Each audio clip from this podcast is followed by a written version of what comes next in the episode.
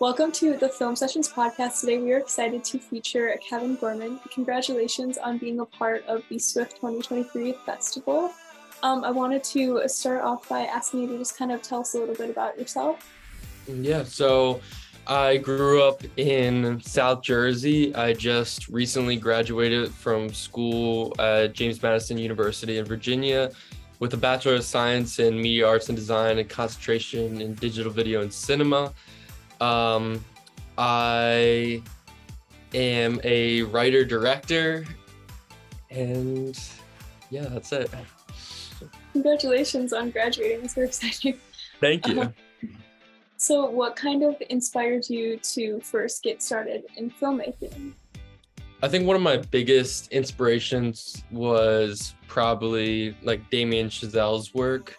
I saw Whiplash when it first came out, but it wasn't until La La Land came out in like 2016. I saw it and I was so moved by it that I wanted to be able to like give that feeling to other people. And that was a big inspiration for this film, La Douleur Exquise, um, in terms of like artistic passion versus like balancing that with your love life and your extracurriculars in your life. Right, right. Um, so kind of moving into like more about your film that was selected for the Student World Impact Film Festival. Can you kind of tell us what it's about and then the plot of it? Yeah, and so, the title as well. okay, so the title is La Douleur Exquise, which translates in English to the exquisite pain, but the title that translation doesn't really do it justice. It's kind of the pain of wanting someone or something that you can't have.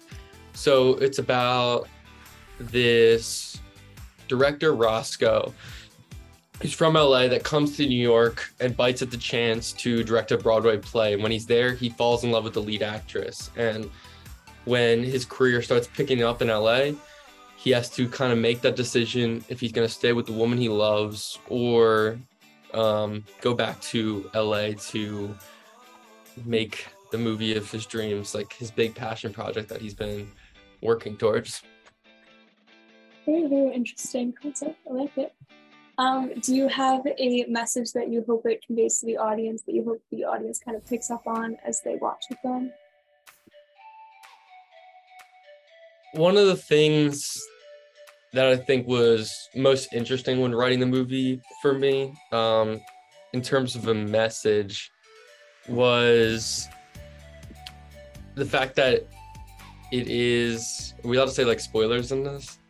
Yeah, if, okay, if you're yeah, comfortable that, with it, go for it. Yeah, yeah. Well, it is open ended to what happens at the end of the movie, and um, that was done purposely because I actually wrote a feature length script. This is just a small story, a part of a 90 page script that I've written. And what I think is really interesting about that is it kind of puts the audience in the perspective of the characters and it kind of shines a mirror on them and asks them, well, are you a cynic or are you a romantic? If you're romantic, he stays in New York with the woman he loves, but you might be a cynic and say, well, I think he should go and pursue his passion and go back to LA. So I think that was really something I was looking to do. And I tried to leave little clues to both, even though I know there's a definitive answer in my head on what he ends up doing. Um, I really liked hearing people's interpretations of how they perceived Roscoe's choices throughout. So that's kind of one of the main messages I was looking to. And it was also just about like the what are the costs of being great? Like how much you have to sacrifice to do what you love or to get what you love? And that's what the title is all about. Um, it's the pain of wanting someone or something that you can't have because in this case he can't have both. Right. No, that's super interesting how sometimes like the audience interprets your film and it's so interesting because you always have like a way that you interpret it and then to hear what they say is crazy yeah i think it's so interesting seeing your film through like the audience's eyes because you're i worked on this project i started writing it in may of 2021 and I finished it in December. And you're so caught up in post production and shooting and writing it that you become like not numb to it, but you're just so involved in it. So then when you see people pick up on things you were adding along the way or different interpretations that you never even thought of, or I just loved hearing people's reasoning for why he stayed or why he went. Um, it's so interesting. And I think that's one of the things I love about film, just like having people be able to have conversation. Like I want people to be able to talk about this film. No, I couldn't agree more.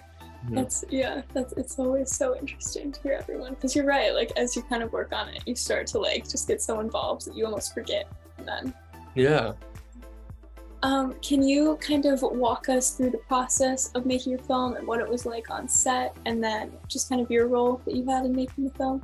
Yes. So for this film, I was the executive producer, writer, and director. And how it started off was in January of 2021, I started writing this feature length script for this big idea that tracks Roscoe's journey all the way from LA to when he makes the move to New York and things start building up between him and Victoria all the way until his final decision point. And then there's 20 pages after he makes his uh, final decision. And I wanted to kind of take a little section of it and put that on display. I was really inspired by like Damien Chazelle's Whiplash short film. I mentioned him earlier, but like when he took a little scene and made that as kind of like a proof of concept, I wanted to do a similar thing with my film. And so I took the scene where he kind of has to make his big decision leading up to that. And I wrote 29 pages for it. We had five days to shoot because uh, scheduling conflicts. So five days to shoot uh, 29 pages, which was definitely a lot. Um, we had a budget of $425.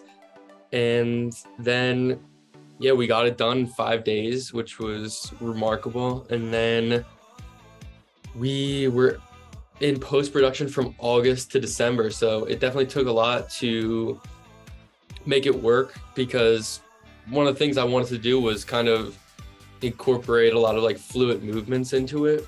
And I didn't use a lot of cuts to kind of bring that like theatrical element to it, almost like Birdman does. So especially in their fight scene, it's a six minute fight scene and there's three cuts in it. So um, that was like a purposeful choice to kind of like leave the audience in um in that space with the characters and not give them that escape. But yeah, we edited it till December and then we released it to the world and we did like a short premiere and then I think it uh its official premiere on YouTube was in March of 2022. Amazing. So, is there um, a specific like YouTube channel name where the audience would be able to find the film? Just so. Yeah. Um. So, you can look up Kevin Gorman and then the title of the film La Douleur Exquise. Uh, there should be two films up. I actually just released uh, my last film called Trivial. I released that on May 9th of this year. So pretty recently. Um, so there's two films up. So if you enjoy this one, feel free to check out the next one. Oh, congratulations on that. Thank you.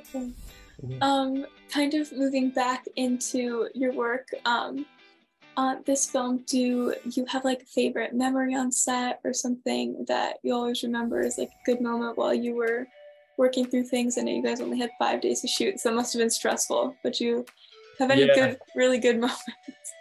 Um, I have to think. It was, it was definitely hectic all the time, but I remember the fight scene was the fourth day of shooting towards the end of the day. And since I was filming in um, long takes, is a six minute take. So I had it, I had done all the choreography myself and the blocking and staging of the camera to make sure it's all meticulously planned out um, for the composition. And we we kept doing it we get to like five minute 30 seconds we were so close and then it would be like a flub line um and we ran it back and i think it was the third take we got it and that's the one that's in the film and yeah i was just like standing behind the camera in all of um aaron bickford who plays roscoe and sarah lepre who's victoria i was just in all of their performance and it's just amazing to see your characters elevated and be able to be like brought to life. So that was the first moment that they really felt alive to me. I've really felt like in that world. That's awesome. Wow. Yeah. It's always it's always a great moment when you're like, this is actually happening. It goes from an idea yeah. to the film. Um, do um, I know that you talked about how you just released your other film on YouTube, but do you have any plans to make more in the future? or yeah. are you going to kind of take a break? um, I want to get back into it as soon as possible. I know I had one just come out about a month ago, but I have plans to write more and direct more. Um, I'm always looking for stuff. So, yeah, I think writing the uh, feature film for Lado Skis is like something that's been on my list for a while that I've gone back and forth on. But um that's something I'm currently working on. Um starting to put together a new short film. Um but yeah, I'm hoping to be able to sell the feature script or be able to even direct it one day. Well, best of luck with all of that. Um, that's so cool how you're kind of like you crafted the short film and now you kind of have to build something around it, make features. Yeah. That is very cool. Um, so I know I asked about YouTube, but do you have any other social media handles that the audience might be able to find you on that you're comfortable sharing with them? Yeah, of course. So um, Instagram, uh, Kevin G2. It's pretty simple. Um, pretty much everything is on there. I have a link tree that has all my other stuff. If you want to follow me on um, LinkedIn, Letterboxd, all that stuff is attached. So I run a lot of my stuff through my Instagram. It has all my YouTube links on there. So if you want to check out Trivial on YouTube, um, yeah, just check out my Instagram, Kevin G2. Amazing. Thank you. No, um, I know we talked a lot about kind of Whiplash, which is excellent choice. Um, great film do you have any other like movies or directors um, that have also inspired your work or if you wanted to expand on whiplash even? Yeah um so i mentioned damien chazelle already so i'm not going to keep going on about that. I think the films of uh jacques demy um were really inspiring for me especially like umbrellas of cherbourg which has a similar premise. Um, was really great. And Young Girls of Rochefort um, was another great one. Uh, Noah Baumbach's directing in Marriage Story was really important to me. And the way he crafts a fight scene and the way he crafts tension is just like none other. And I think it's beautiful. Um, also, a lot of stuff from the Before trilogy, like before Sunrise, Richard Linklater, I think all those long takes, he's he's the master of it. Um, so like just him being able to like hold conversation and keep it interesting and move the camera so fluidly, it's just so beautiful and it's always moved me. Mm-hmm. Well, excellent, excellent choices. Long takes are so like crazy hard. So the fact that you attempted those in your film is just amazing to me. Yeah, thank you. Um, so my last question is just kind of if you have any piece of advice that you're that you would give any student filmmakers out there, somebody who's maybe like just starting to like direct or produce, just any advice that you could give them.